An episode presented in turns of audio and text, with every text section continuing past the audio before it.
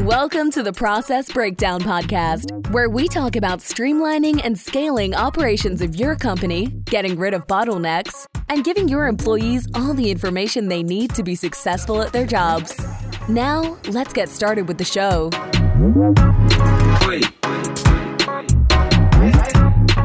Chad Franzen here, co host of the Process Breakdown podcast, where we talk about streamlining and scaling operations of your company, getting rid of bottlenecks, and giving your staff everything they need to be successful at their job. Past guests include David Allen of Getting Things Done and Michael Gerber of The E Myth, and many more. This episode is brought to you by Sweet Process. Have you had team members ask you the same questions over and over again, and this is the 10th time you spent explaining it? There's a better way and a solution. Sweet Process is a software that makes it drop dead easy to train and onboard new staff and save time with existing staff. Not only do universities, banks, hospitals, and software companies use them, but first responder government agencies use them in life or death situations to run their operations. Use Sweet Process to document all the repetitive tasks that eat up your precious time so you can focus on growing your team and empowering them to do their best work. Sign up for a 14 day trial. No credit card required. Go to sweetprocess.com. That's sweet like candy, S W E E T process.com. Natalie Di DiBattista is founder and CEO at DiBattista Hospitality. She has over 20 years of experience in the industry and has successfully opened over 18 properties and overseen $40 million in operations. Previously, she was director of operations at Live Casino and Hotel. She's also a wife and mother of three. Natalie, thank you so much for joining me today. How are you? I'm great, Chad. How are you? Thank you for having me. Yeah, thank you. My pleasure. Hey, so uh, tell me a little bit about uh, Consulting. Sure. Um, it was a business that kind of happened out of the pandemic, like so many others. Um, much like the rest of the world, on March 16th or shortly thereafter, I was furloughed. And it was the first time in my adult lifehood that I had never been employed or working. and I couldn't sit still. I started reaching out to people, and people were reaching out to me like, hey, do you know anybody that can help me with this, et cetera? And I said, hey, I think there's a business here. Um, my husband fully supported me and and he said let's do it. So, so you, yeah go ahead. So i started a business and i was helping out uh, smaller restaurants throughout the pandemic helping them fill out uh, ppe paperwork or uh, licenses for cocktails to go or streeteries et cetera here in philadelphia. So you and you had previously been a director of operations. How does that kind of apply to what you're doing now?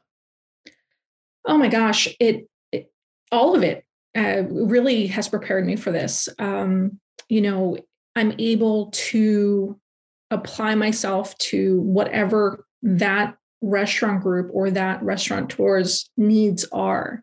Um, and it's everything from um, oversight of, of profitability, um, budgets, you know, P&Ls, things, things of that nature, to recruiting, to assisting with um, marketing initiatives and, and kind of overhauling what they're doing to attract more businesses.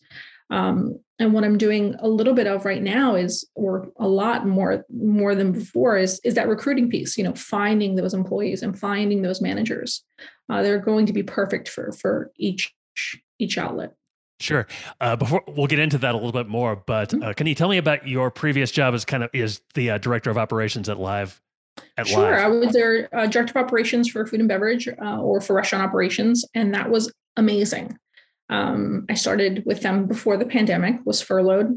Um, they graciously brought me back and we opened an incredible property. You know, it's a $300 million property in South Philly, gorgeous space, over eight food and beverage outlets. Um, it was it was a, a, great experience and, and really an amazing education um, in, you know, 365, 24 seven food and beverage operations. Um, just just a fantastic group um, truly truly amazing people. And um, it was hard to leave um, but you know life has a funny way of, of forcing your hand at certain things. And, and i took that opportunity. You uh, you kind of talked about how your focus right now is on recruitment and staff retention. What led you to kind of focus on that?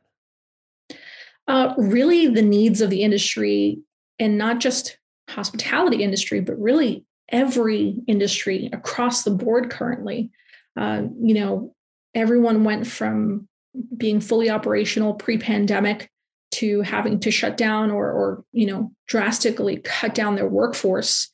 And now here we are trying to ramp up and how do we get the right people to walk in through your door? And, and really that's an area where I think that I'm able and, and, and you know, knock on wood, I've been successful in, in trying to help some of these groups, you know, really stand out amongst the other people and, and really kind of say, what can we do differently? So, how do you get the right people to walk through their doors? It's a great question. And every restaurant's different, and every outlet is different, or every concept is different. It's really a matter of sitting down and saying, What do you think your needs are right now? And everyone says, I need staff. Great, but what kind of staff do you need? Um, you know, where are some areas and holes and opportunities where we can kind of work on? And then from there, it's it it kind of says, what is the company doing to make themselves appealing to this work demographic? And that really is everything. Um, we're talking about an industry that was really um, hit hard and, and still struggles. And we're talking about an industry of, of a workforce that is saying, hey, maybe this isn't the type of thing I want to continue doing. So it, we're we're trying to say, how can we appeal and how can we introduce ourselves to people that maybe never thought of a of a you know a role or or an opportunity within within hospitality. Um, and it's saying, you know, this is something that I've always done, and it's always worked for me, even pre-pandemic. I always hire the person that I want in my building meaning I hire them for for the qualities that I can't train, which means they're pleasant, they're they're personable, they're hungry, they want to learn. And I can teach them almost any skill set. And I always find that those team members are the ones that stick with me longer. They're the ones that, you know, kind of and almost within the restaurant industry or hospitality industry have followed me and have grown with me. And, you know, I call it you know your management tree. Now there's all these great people in, in great positions and i can't help but look back and say wow that's great. I, I had a hand in that. How do you uh is there kind of a mind shift that you have to have with your clients? Uh, maybe it, maybe it's different in the hospitality industry but you know i've i've looked for jobs and if if you don't check every single box no matter how wonderful of a person you are they you know they find absolutely. somebody else. Absolutely. Absolutely. Uh, you know the the old phrase beggars can't be choosers really applies here. And you know that's where I, I look at these clients and i say give me your top three you know criteria. And you know do you really need that bachelor's degree to do this job? Or are you really kind of you know cutting off your nose to spite your face um, and of course depending on the position yes you absolutely need that mm-hmm. but on some opportunities, there's amazing life training or there's amazing on the job education that is just as important or just as comparable to that bachelor's degree. So it's switching that mindset a little bit sometimes. What have you found that people have done to, you know, when you say, what are you doing to make yourself attractive to these potential employees? What, what is kind of an example of something that maybe somebody did like, okay, this yeah, that's a good idea. Let's, let's try and change that. Um, a lot of it, sometimes depending on the position, is remote work um, or being incredibly flexible. I mean, the hospitality industry isn't necessarily known for its flexibility. um, usually you'd say, hey, this is what we're hiring for, this is what we need. If you can't do this, then we don't need you. And you know, it's really trying to break them of that mindset and saying, hey, now let's look at it and how can we be a community? How can we be a family in this restaurant? And how can we help each other out? Um, you know, there's so few people that are back to work five days a week in one location because they want that flexibility. So I, I, you know, sometimes have to beat it into them to say, we've got just got to look at it differently. And, you know, they think I'm crazy sometimes, but it, it does and it has worked you know you can't if, if you have a you know five shifts that you need open, you can't just hire two people. Now we have to hire four people, sometimes five people. But in the long run, it's it's working out. What about um, retaining staff? We talked about kind of recruiting and uh, getting people to walk through the door. How about keeping them in the door? What are what are the kinds of things you're working on there? Uh, retention is huge. Uh, you know, making sure that you're sitting down with your team members is so important. Um, and it's silly sometimes, but really one-on-ones and and you know sitting down and say, Chad, how's it going? You know, what do you need, you know, this week, or what are you looking for? What have been some of your struggles since you started? And you know, not just offering lip service, but really, you know, validating any concerns that they have and seeing how the restaurant or that industry can support that team member, especially with any guest guest facing or customer service position it can be hard. It can be very taxing. Uh, you know, it, it's certainly not for the faint of heart. And, and sometimes we need to be there and be able to support and be able to say, you know what, let's change this up for you so that you're not guest facing, perhaps you're not customer service five days a week. Let's change it up so that you're doing that, you know, two days or three days a week and give you that a bit more of that quality of work balance. My next question was, oh, sorry, mm-hmm. go ahead. No, okay. Uh, my next question was going to be w- what are some successes you've had in terms of retaining, retaining staff? Is that kind of an example? That's definitely one of the examples. Um, the other piece is is really getting to know everyone. Uh, you know, it's you know make sure that your team members aren't just an employee ID. That's so so important. It doesn't mean that you need to invite them over for dinner and you know you need to blur those those personal lines, but you know, really trying to understand and, and get to know your team and saying, wow, you're going to school for this or, or you're trying to start your own business. That's amazing. If you ever need help or any kind of, if you ever want to bounce something off of me, you know, ask me and I'll be happy to spend 10 minutes with you and kind of give you some pointers. I think that those are the things that are far more valuable than a paycheck.